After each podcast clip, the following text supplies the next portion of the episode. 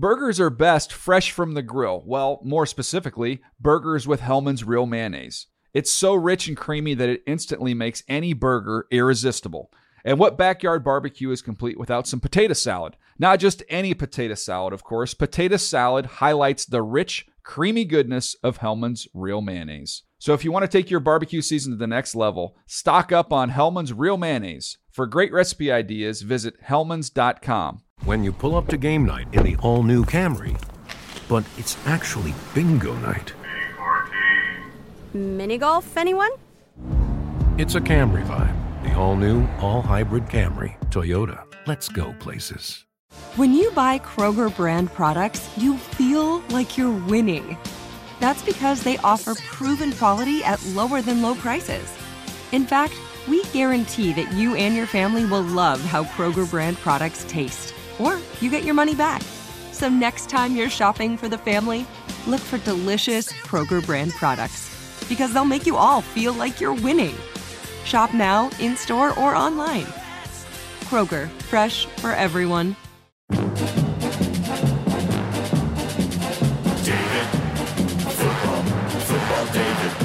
The Dave Dameshek Football Program. Available on iTunes and at davedameshek.nfl.com. Now here's your host, Dave Dameshek. Hi and hello, football fans. It's your old pal Dave, Dave Dameshek. Welcome to the Dave Dameshek Football Program. Available as always on iTunes, Stitcher, and NFL.com slash Shek. S-H-E-K, Shek, Shek, Shek. All right, week seven just about in the books. We await the Monday night kickoff from Heinz Field, but we have enough of a sample size available to us to go over what we saw in week seven. And as a matter of fact, what happened prior to week seven, namely the Percy Harvin trade. We're going to talk with our old pal at Move the Sticks, Daniel Jeremiah, about that in a little bit. But another former scout joining us right now here in studio. He and I put our heads together last week to figure out which of those good NFC East teams in a crowded NFC are going to be left on the outside, out in the cold, watching everybody else on TV come January.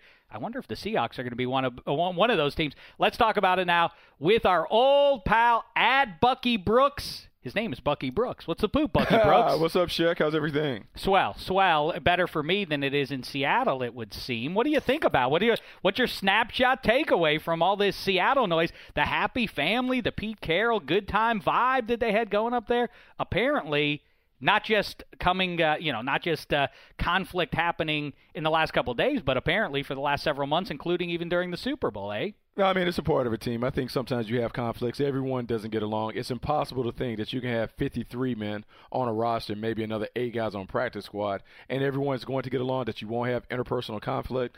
I think it's one of those things that a good coaching staff and a good team they're able to navigate through and manage.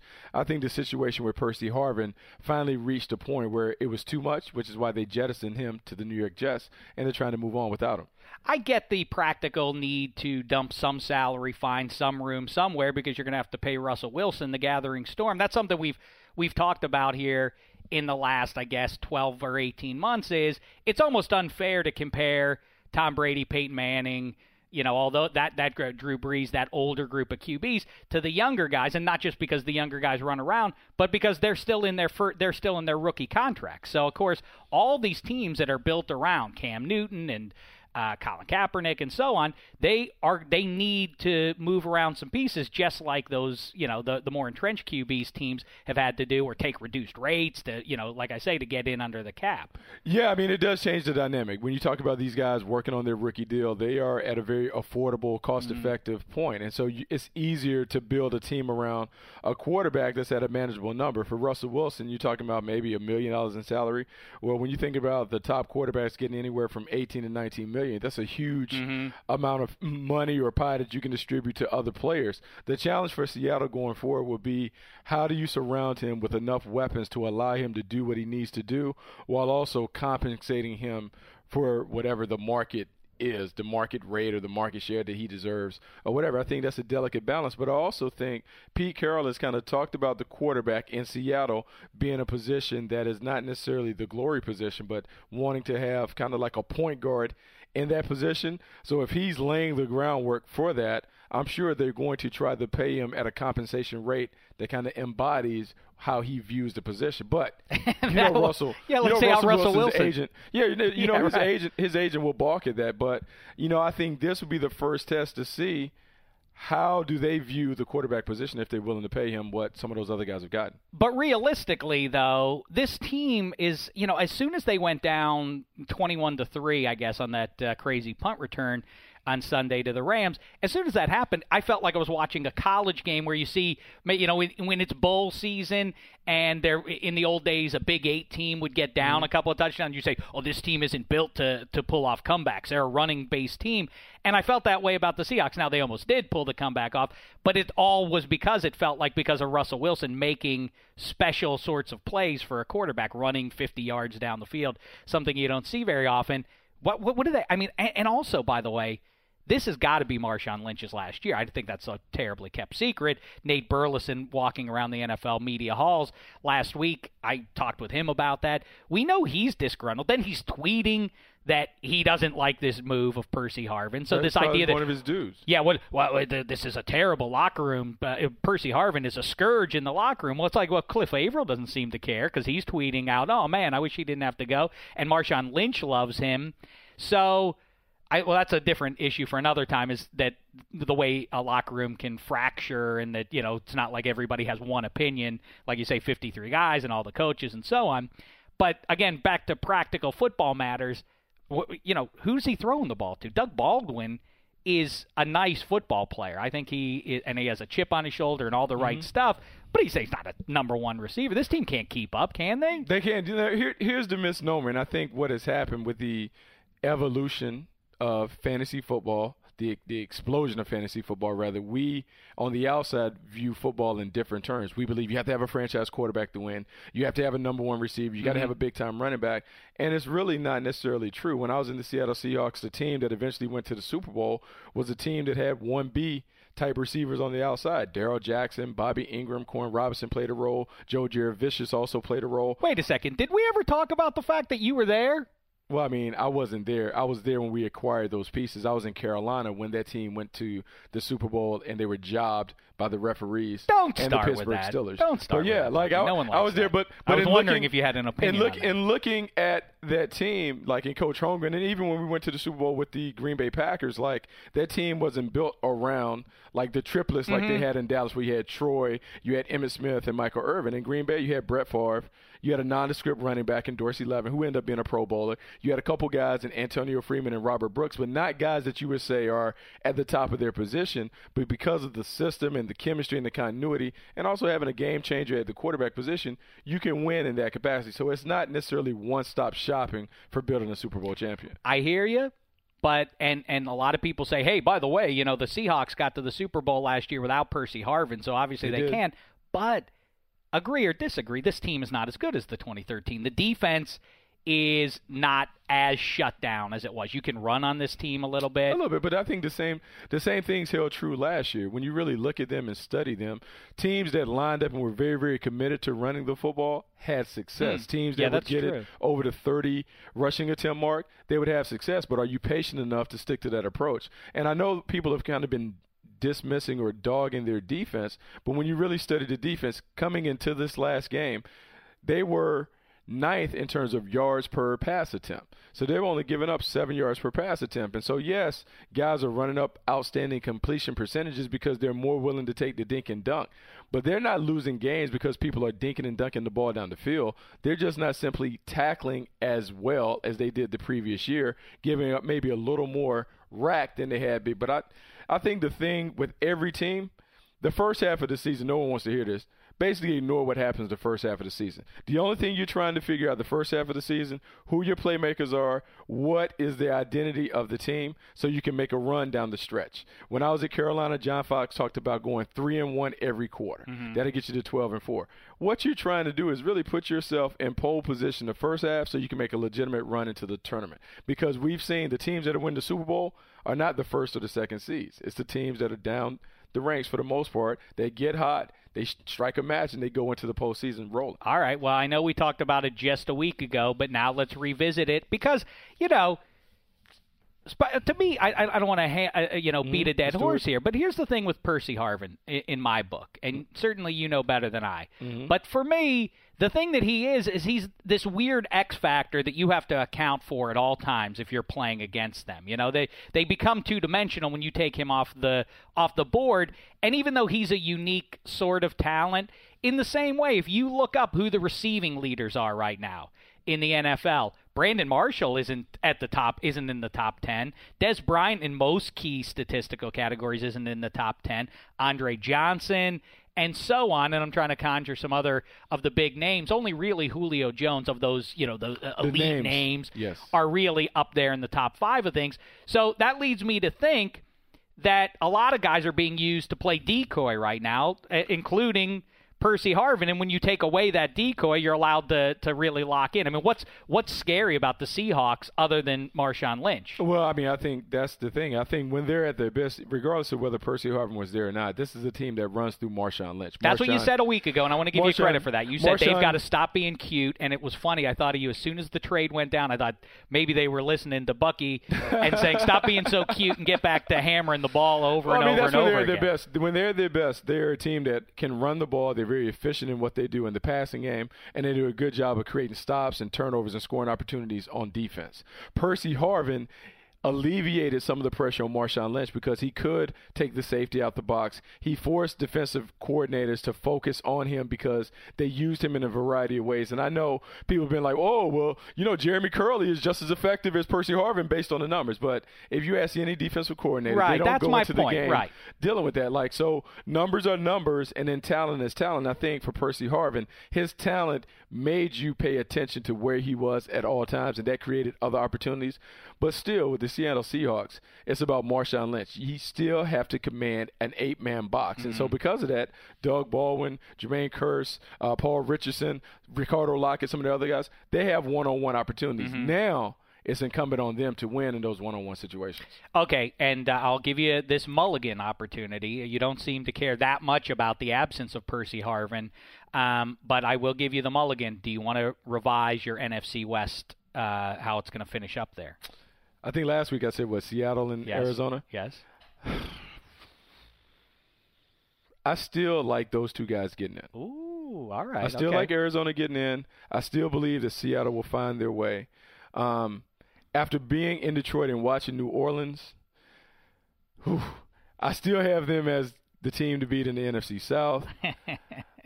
uh, you know, Detroit is really good on defense. Yeah. They are really good on defense. I still have Green Bay getting the nod in the NFC North. And so that still leaves Detroit on the outside because I have Dallas and Philly going into the playoffs from the NFC East. Wow. Okay. So uh, yeah, that's all interesting stuff.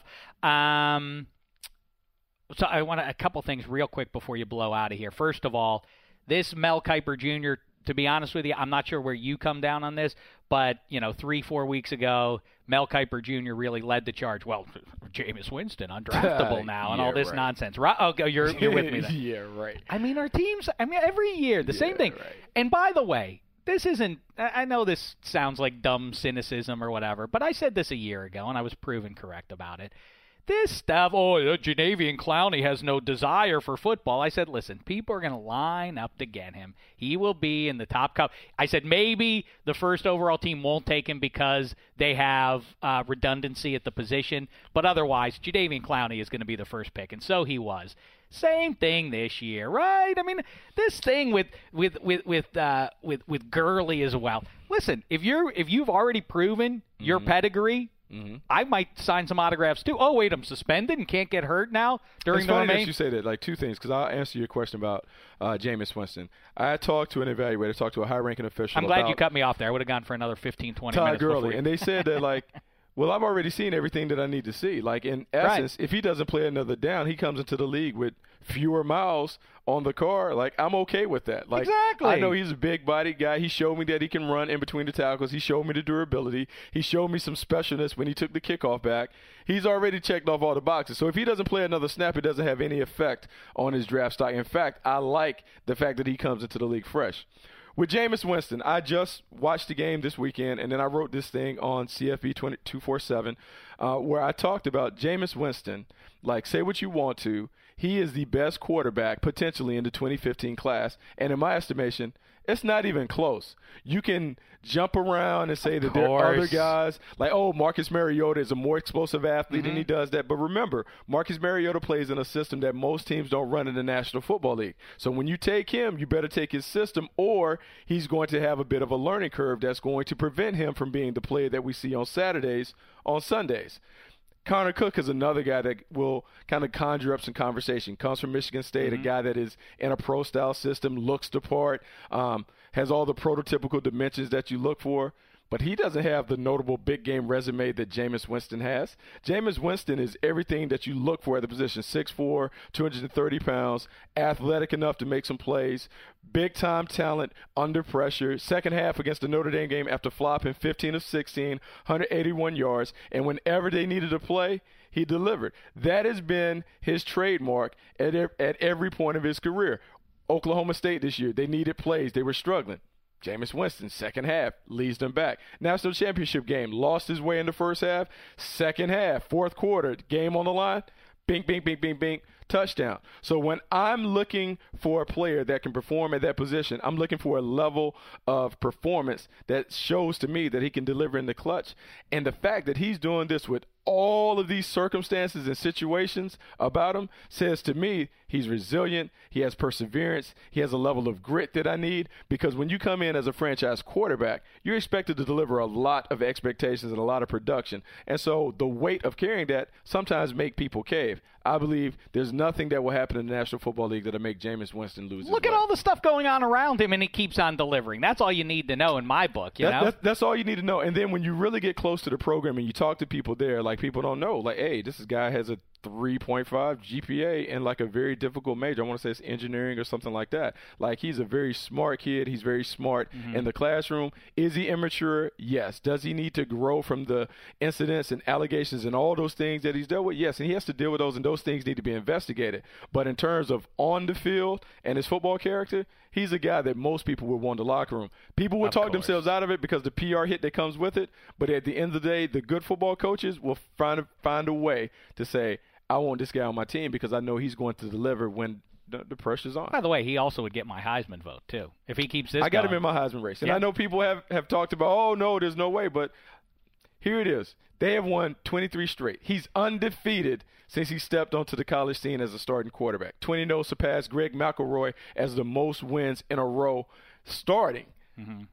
He's going to be in the conversation because they have a couple of bellwether games. Louisville, I want to say they also play Miami, Florida, and there's another notable game on their schedule where you he'll get a lot of attention. They go into the tournament undefeated. Jameis Winston is going to be right there. He has to be in the conversation. And if he wins another national championship, or at least even plays well in that in the BCS uh, tourney, he is going to be the first overall pick. So uh, get ready for that world if you're up on Mount Pius and don't think he deserves it or whatever. And by the way, he won't just be the best quarterback of 2015. He is better right now than than. And I like Derek Carr and I like Blake Bortles, but he's going to be better than them. He's certainly going to be better than Geno Smith and EJ Manuel. He's the best quarterback prospect in the last three years at least. All right, real quick, Buck. I don't want to hold you up. Um, I just had a dumb question that uh, occurred to me this morning, so I want to run it past you. Let's do it. Because this is what it comes down to. All this not. I mean, but congratulations to Peyton Manning. You know, well deserved. Of course, that's a uh, obviously a tremendous record. One play. Let's say there's two. Let me give you the scenario, Buck. Two seconds left in the Super Bowl. The score is 27-23. The trailing team has the ball on the 17 yard line. Let's say. We got to drive it and win it. 17 yards. You got one play, two seconds left. Who's your quarterback? Who's your receiver? Then flip it. Who's your corner? Who's your uh, who's your pass rusher? I guess give me a left tackle because I can't evaluate offensive line. Okay, we start we start with the quarterback first. Aaron Rodgers is my quarterback. That's right. He's the best. And the reason Aaron Rodgers is my quarterback is because I want a guy who is athletic enough where if it breaks down, Yes. if it just completely goes to pot, a guy that can make plays on the move. Aaron Rodgers is as good as anybody in the game with that, and he's also a really, really, really good pocket passer. I'm fine with Aaron Rodgers being the guy I want. My wide receiver, this may cause a little bit of know, conversation. How about Dez Bryant? I love this that. Is why answer. I think that's Bryant, exactly Dez right. Bryant is a physical man Yes. child on the perimeter. Does a great job of making acrobatic catches. Catches the ball outside the frame of his body, but is also explosive enough to break tackles on catch and run plays. In a pinch, if we can't get the ball into the end zone, we get it to him at the five. I'm confident that Dez Bryant can break a tackle to him and find a way to get. Ooh, that's a good one. Demaryius Thomas. Now that you say that, jumps into my mind because if he gets it, He is, but here, here's here's the difference between Demaryius Thomas and Dez Bryant in my mind. I think those guys are both on the same plane. I don't think you can go wrong with either one of, which is why they were drafted the way they were drafted. I believe that Dez Bryant is probably a smidge better as a route runner than Demaryius Thomas. Demaryius Thomas is a more explosive athlete.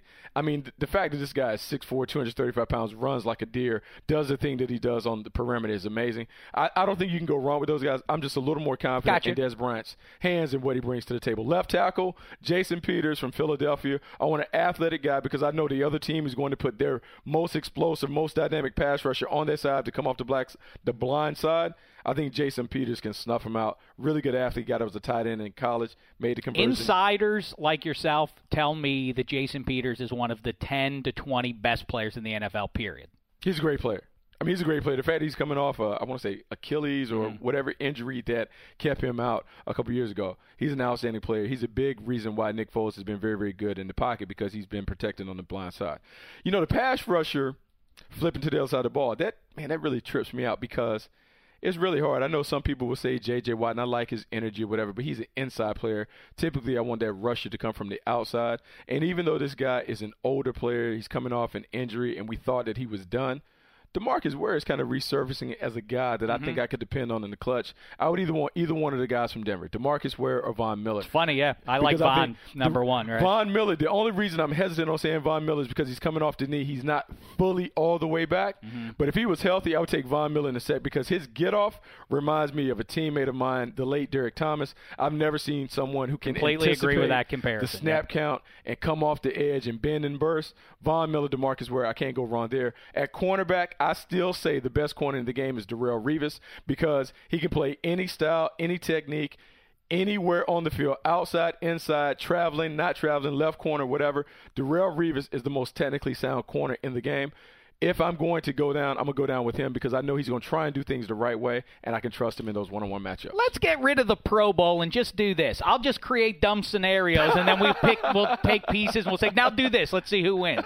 Wouldn't that be more fun to watch than the Pro Bowl? I like watching the Pro Bowl. I know, like, it's tough, and people don't understand this. Like, the Pro Bowl is an exhibition, and the last thing you want to do as a player is to go through a full season and then get hurt in the exhibition. That's why you don't see him ratchet it up a little Sure, bit. I get it. You don't want to knock out your buddy and hurt him in a, in a game that really doesn't mean anything. All right, the great Bucky Brooks, two weeks in a row paying us a visit here on the Dave Dameshek football program, and we're better for it. Great stuff, Buck, and of course the Jameis Winston piece can be tracked down at NFL.com.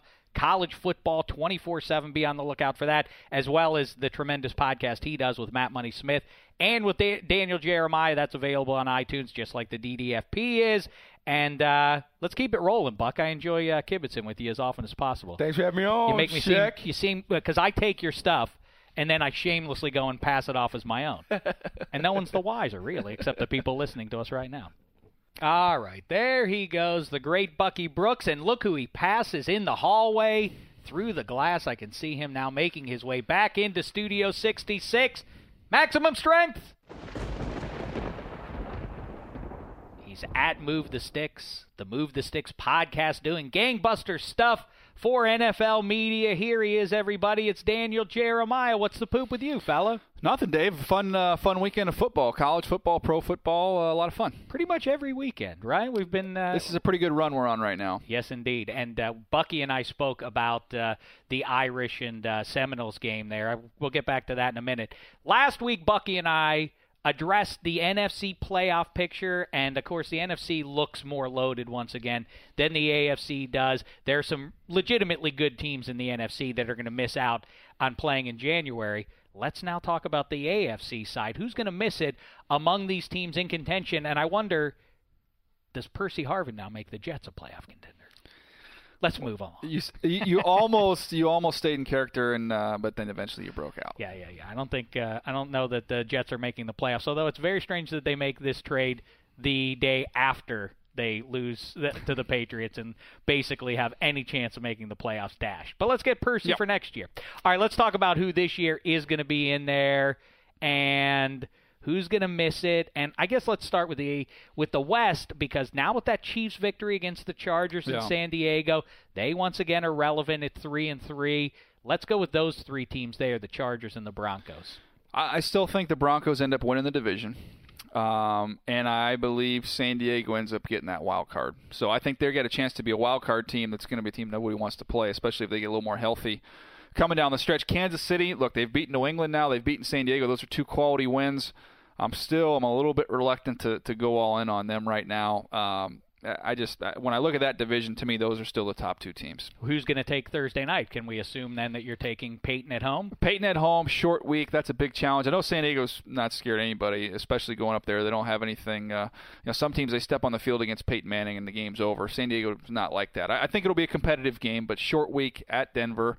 Um, that that's a tall hurdle. I'll take the Broncos. True or false? It would have been cooler for Peyton to break the record on Sunday night from his bum. The play before he throws the the uh, the go ahead Yep. of Brett Favre touchdown pass. Wouldn't it have been nice when he fell on his bum if he would have thrown that one? That would have stood out. We would have remembered that one forever. Yeah, I still think the the thing that's most memorable about the whole deal though is the uh, the keep play the keep away game from the receivers and him. That was You signed classic. off on that. I thought it was great. I thought it was funny. I thought it was funny too until Did I Peyton woke say up anything on- afterwards? Yes, I woke up on Monday morning to learn that he orchestrated the whole thing, and in fact had the players, had the receivers practice it during the week. Really? So- oh, I didn't know that. See, you're you're breaking news to me. I right know. now. I don't want to break your heart with that Ah, news. it's terrible. I got more Is- bad is- news for is, you. Is wrestling real? we'll talk about that Okay, after. Thanks. this, I don't want you to get weepy on the air here. The other thing is too, you're not allowed to organize and uh, and and uh, uh, rehearse celebration. touchdown celebrations. Where's the flag? Come on, refs. Ah, the Pittsburgh and you still comes out. All right, let's go to then. that division. The Yep. North. All of a sudden, they're the Baltimore Ravens leading the thing. They gonna hold on. Yeah, you know, look, I, I look at the way they're playing up front with their their defense, uh, their defensive line. They got a lot of depth. C.J. Mosley, I think, should be the rookie of the year. The way Hmm. he's played, he's been dynamic. Um, they're getting a little bit healthy on the outside with Darius Webb, and we, we've seen uh, Jimmy Smith take his game to a next level. So a lot of focus has been on Joe Flacco and Steve Smith, but to me, it's kind of like the, the the other side of the ball. The Baltimore defense has got things figured out. They look like their old self. I actually like them right now. I, I've been kind of riding Cincinnati for a while. I know they need to get AJ Green back. That'll make a big difference. But man, they got that was a good old fashioned butt kicking from the Colts. So I, I still think the the Baltimore Ravens win that division. The Cincinnati Bengals are the second wild card behind the San Diego Chargers. How much can we ascribe to the fifth quarter that the Bengals had to play as an excuse for them not showing up on Sunday? No, I, I don't. I you know. Isn't that isn't the fatigue? I hear people bring that one up after it happens. Look at the look at what happened to the two teams that played that fifth quarter in week Okay, six. being a little bit sluggish, but that wasn't a little bit sluggish. That was a complete annihilation. I mean, I, I don't know what they ended up on third down. They were 0 for 11 at one point in time. Um, I, you know, I, I don't think you can blame that. I, I thought they got physically manhandled on both sides. So you're going bald birdies to win the uh, to win the North. Eh? Yep. All right, very good. Then let's talk about the South. It's Colts, Colts, and yeah, that's it. on. yeah, that's it. When, they, when, The when the Texans have Clowney in there, can't they just no. dominate? No. No, court, look at the quarterbacks. I Done. agree, I agree. I'm That's just trying to over. play and, devil's- And the, and, the, and the East is over. Yeah, it is, huh? I think so. They've owned that division forever. Nothing's changing there. I think you see you see Miami kind of show you something, and you get excited about them. And Buffalo will sneak in with a big win, but you know deep down inside when it comes to the end of the year, I don't think either one of those teams will be there. Yeah, I agree with you about the Dolphins. They are destined for eight and eight. Yeah. Um, the the the Bills Bills are, will they'll be the best team that doesn't get into the playoffs. That's Yeah. my prediction on them. yeah. Um, what do you think about uh, my? Uh, the, what about the Brownies? Do they have any chance? How bad was that loss on Sunday? I did forecast that it would happen. As did the uh, the man you're talking to. Is that right? Friday total access. I said they will win the game. How about that? Yeah, I just look, you know, look, and I was one of the ones kind of everybody said it. You look at the next three games for the for the Browns, and we all they're six and two, and that dealing with success is a lot more difficult than people realize. Mm-hmm. And then you have Alex Mack who's not there. You've got the Browns who want to play a real physical game. They want to run the football. Jacksonville, that's one of the strengths they actually have is they're pretty physical up front, so they're able to take that away. Um, and, and you're able to win a football game when your quarterback throws three interceptions. I mean, really shouldn't have been that close when you look at it that way. I asked, um, you know, so that's a ha- that was a happy locker room. You know, I, I, I, as I've said before, the greatest miracle Mike Pettine's pulled off so far is just relegating Johnny Manziel Yeah. to just not. A yeah, he's not even been mentioned. It's, yeah. it's it's not an It's issue not that he's not in there. It's a it's a it's really kind of a nice thing. Meantime, you hear all this stuff about Seattle's locker room, and we know Jim Harbaugh, the offseason there. We know Baltimore has had its issues off the field. Are we overrating the happy locker room thing that it's it, you got to get along? I mean, I, I know you always hear, "Hey, there's no way." Bucky said, you know, 53 guys, they're not all going to be Yeah. friends. Of course, I'm not that naive, but I thought that you had to sort of in a football locker room be a little, you know, be together, single-minded in in purpose. Apparently, no. I, I don't think so. I mean, you can go back through history and not only look at the players, but look at an organization. Dallas Cowboys won two Super Bowls Yeah, with an owner one. and a head coach who had nothing to do with each other. Um, you look at the Chicago Bulls. I know you have obviously the greatest player in the world, Michael Jordan, but there's some interesting uh, issues on that team. Michael, who who did he punch? Was Steve Kerr punched in practice? Yes. Um, you had Dennis Rodman and all his craziness. I mean, like you kind of go through it. it. To me, it's always been. We talk about it on here, Dave. It's it's about it's about the talent that exists on your football team, and we try and make a big deal out of everything else. And at the end of the day, you got better players than the other team. You're going to win. All right, back to the matter at hand. Let's seed these teams out in the AFC. How's Yep. it going to look?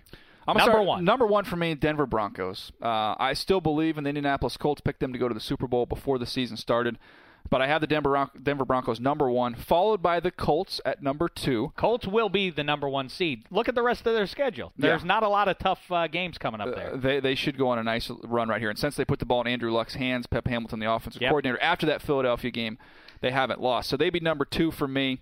Number three, I'll have New England, who looks like a completely different team than we saw at Kansas City a few weeks ago. And then I'll have Baltimore at number four. The interesting thing is, if you're the Indianapolis Colts at number two, and I'll go through the last couple ones here. I have the wild cards. I have San Diego as five and Cincinnati at six. Um, but I think you look at the Denver Broncos coming off of a bye, could have a very tough game at home. And I think there's a very real chance the Colts, even though I have them as a second seed, they're hosting the AFC Championship game. Hmm, interesting. And I think again, same story as it was in 2013. The Patriots have turned it around and have, you know, shown the world don't write us off just yet. But it's still, I mean, again with uh, with Mayo out uh, for the rest of the season, they just don't. They're not capable of stopping the run. I mean, there's no answer for that, and you cannot run the table in the postseason if you don't stop the run. True. Well, it's different now. I mean, I, I think my whole thing in the postseason, you have to be able to win different styles. You, you don't know. You might find yourself. Hmm. I guess that's the Patriots' way of the 21st century, is being chameleon-like. Yeah, exactly, and that's going to be a challenge. The interesting thing to me is one of the reasons I feel good about Indianapolis. As much as we kind of rip on Trent Richardson, Ahmad Bradshaw has played really, really well. Has kind of ascended to be that top back, and now pressure's off Trent Richardson. Guess what? He's running hard. Had his best game last week, uh, running the ball, catching the ball. Still not going to make anybody miss, but he's running hard. He's turning some of those short gains into five and six and seven yard gains. Um, so I think that Colts team has the ability. You want to play smash mouth? They can do it with their defensive front. Now they can run the ball a little bit better than people think, and they find themselves in a shootout like they did in the playoffs last year. Andrew Luck can win that as well. How does it just change seemingly overnight? The Colts, the knock on them, even the people who believed in them, was this is all about Andrew Luck and Yeah. that ability to outscore the opponent. How does the defense just suddenly wake up in week three or week four ish? If you look at the statistics, They've they're dominating defensively. Where Yeah. did this come from? Yeah, third third down they've been outstanding. But to me, you look at their defense. It starts in the corners. Greg Toler has been healthy. Vontae Davis has been healthy, and they just get after people at the line of scrimmage on the outside. It allows Pagano to be very creative with what he wants to do with his front. Bjorn Werner's one of the most improved players in the league in his second season.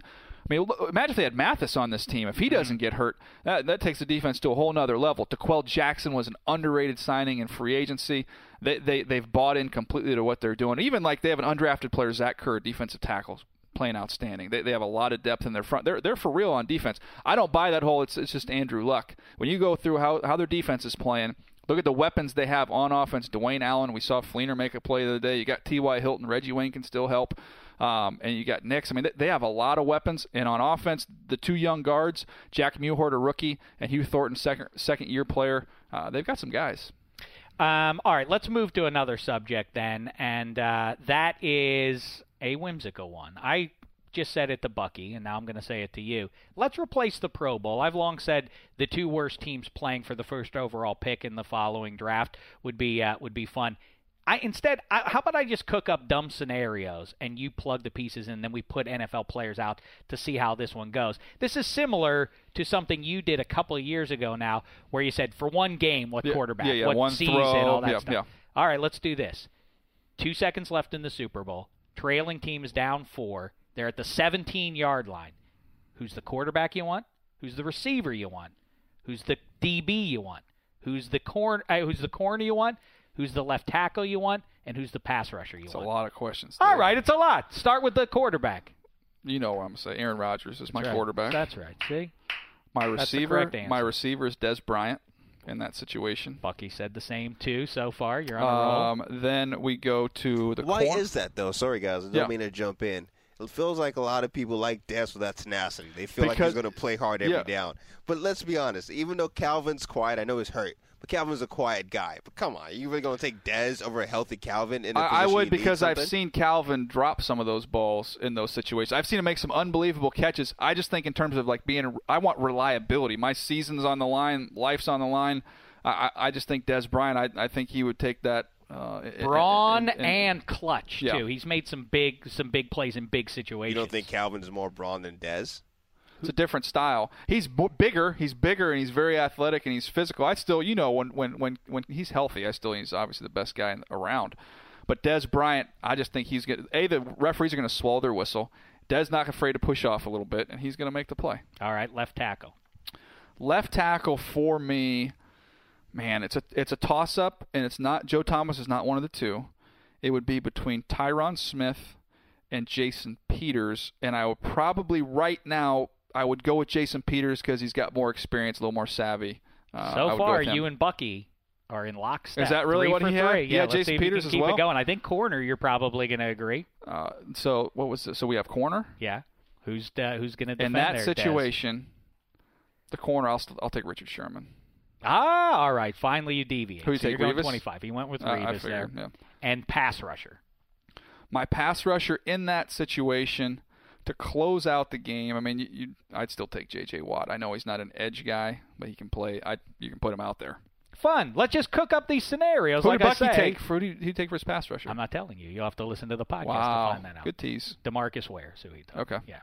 Um, all right. Great stuff as always. And the other thing, DJ, real quick, uh, I think you're weighing in as well, as am I. I said, you know, Jameis Winston, same thing as Jadeveon Clowney a year ago. All this nonsense, and same thing with Todd Gurley. It's not the same.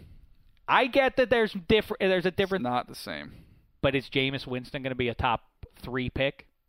I, I don't know. We're a long ways from that, but I'm just telling you, having sat in the draft room and you're talking about a defensive end and his character, and you're talking about a quarterback and his character, Hmm. it is not the same thing at all. Very interesting. So I say ultimately it will be the same result. Everybody's gonna he'll go to the combine. I mean, he's a gigantic guy. He's playing in clutch games pretty much almost every week and delivering. All the off field turmoil doesn't impact him at all once he gets between the lines. I say uh, the only way he isn't the number one overall pick is because the team that is drafting happens to have the guy that they consider number Oakland, you're talking about Oakland or something like that. right, or or, or uh, Jacksonville has Blake Bortles. A yeah. long ways to go. He's got a lot of questions to answer. Very interesting, though. I see. I say no. I, it's clear to me that he will be. He's everyone will very, forget all he's about got a, that. No, but he is. This is not. Does he practice hard? This is not. Is he playing through injury? This is a very serious legal matter that's still kind of floating around out there. In the current climate of the National Football League, you want to draft a guy knowing that that could pop up again. No chance. That has to Hmm. be resolved. That whole situation has to be resolved. They have to be comfortable with that. Not to mention answering some of these other questions about his maturity. But uh, no, uh, trust me, not the same. Defensive end and a quarterback, completely different standard in a draft room. How very fascinating that that is where you and Bucky part ways completely. Yeah. Yeah, Bucky was Bucky was with me. Oh no, no. Of course, everybody will forget about that. But you make a make some uh, obviously some sound points there, and you know better than I do. That's for sure. All right, listen to hear somebody talk about things that they know more about than I do. Make sure you listen to Daniel Jeremiah's tremendous podcast at Move the Sticks. It's uh, is uh, how you follow him on Twitter as well. Who you got coming up this week, DJ? Uh, we've got Brady Quinn locked in. We can talk about a little bit of his Notre Dame and that Florida State game. We can Wonderful also talk, fellow. He was a great guy. And then we'll talk some, some NFL quarterbacks. And then uh, efforting should hopefully have it locked up to get David Caldwell, general manager of the Jacksonville Jaguars, who are playing a trillion rookies, including Blake Bortles, uh, get a chance to bring him on. Be our fifth general manager in eight shows. Dave. Unbelievable. Good for you um, playing on those connections. I'll tell you what, too, by the way. Caldwell and Gus Bradley, if you've been paying attention, it wasn't that it was it wasn't as simple as the Browns were going to let down after that franchise No. sort of defined. They've been more win. competitive this year than they were early last year. Look at the last Yeah. three weeks. They have shown up three straight weeks against decent teams. Look what they did to Philadelphia at the beginning of the season for the first half. and Then Yeah, just, that's the right. wheels fell off. Yep, that's true. Um, so uh, yeah, so tune into that one. It's too bad, in fact, about Posluszny now being down Yeah, for the year and one. everything because now you figure. Telvin that- Smith, another rookie, though, played really well. Um, so uh, all right, so be on the lookout for uh, DJ's great podcast there. And uh, speaking of upcoming guests, James Laurinaitis, Brady Quinn is the brother-in-law, Brother-in-law, yeah. of Hawk. Yeah. our pal Hawk. His best friend is James Laurinaitis. Is Hawk's best friend, so he must know that Brady up. Quinn. I'll bring it up. Oh, it's a, it's a, see, it's a, the overlap is uh, tremendous. Six degrees of Daniel Jeremiah. All right. Um, thanks to Jeremiah. Thanks to Bucky Brooks. Again, at Bucky Brooks is how you track him down. Thanks to Black Tie. We've got something special for you coming up later in the week. A little DDFP TV long form. Speaking of, do you know what number episode this is? Yeah, it's number what this one? Yeah, This is 300. this is 300. 300? This is the big 300. Yeah.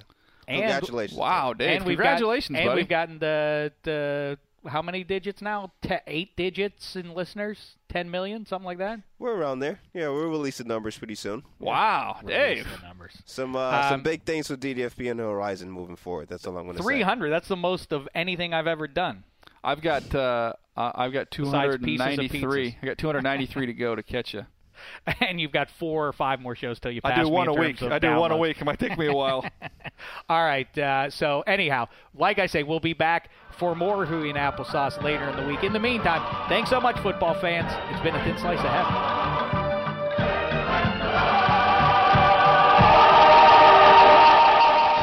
You go into your shower feeling tired, but as soon as you reach for the Irish Spring, your day immediately gets better. That crisp, fresh, unmistakable Irish Spring scent zings your brain and awakens your senses. So when you finally emerge from the shower, 37 minutes later, because you pay the water bill so you can stay in there as long as you want, you're ready to take on the day and smell great doing it. Irish Spring Body Wash and Bar Soap. Fresh, green, Irish. Shop now at a store near you. They say every dog has its day, but when you're Lulu and your parents drive a Camry, every day is your day. The roomy rear seat is the perfect. Whoa, is that the dog park? Backseat besties, it's a Camry vibe. The all new, all hybrid Camry. Toyota, let's go places. Burgers are best fresh from the grill. Well, more specifically, burgers with Hellmann's Real Mayonnaise. It's so rich and creamy that it instantly makes any burger irresistible. And what backyard barbecue is complete without some potato salad? Not just any potato salad, of course. Potato salad highlights the rich, creamy goodness of Hellmann's Real Mayonnaise. So if you want to take your barbecue season to the next level, stock up on Hellmann's Real Mayonnaise. For great recipe ideas, visit hellmanns.com.